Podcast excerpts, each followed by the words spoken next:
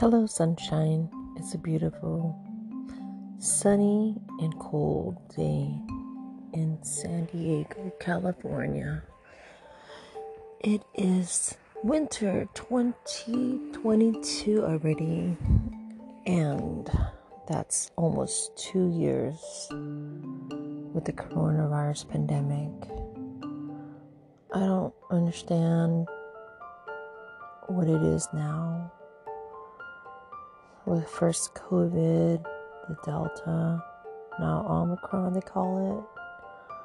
I don't know what your thoughts are of that. I'm sure you know many people are still unvaccinated, and I'm sure they have their reasons, but I do hope that eventually the cases will go down.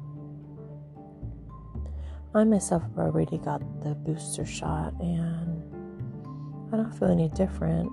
Thank goodness I haven't gotten really sick as I did when I had COVID back in 2020. Somehow I feel that the COVID cases are increasing, but if you look around, you still see people gathering and large groups of people.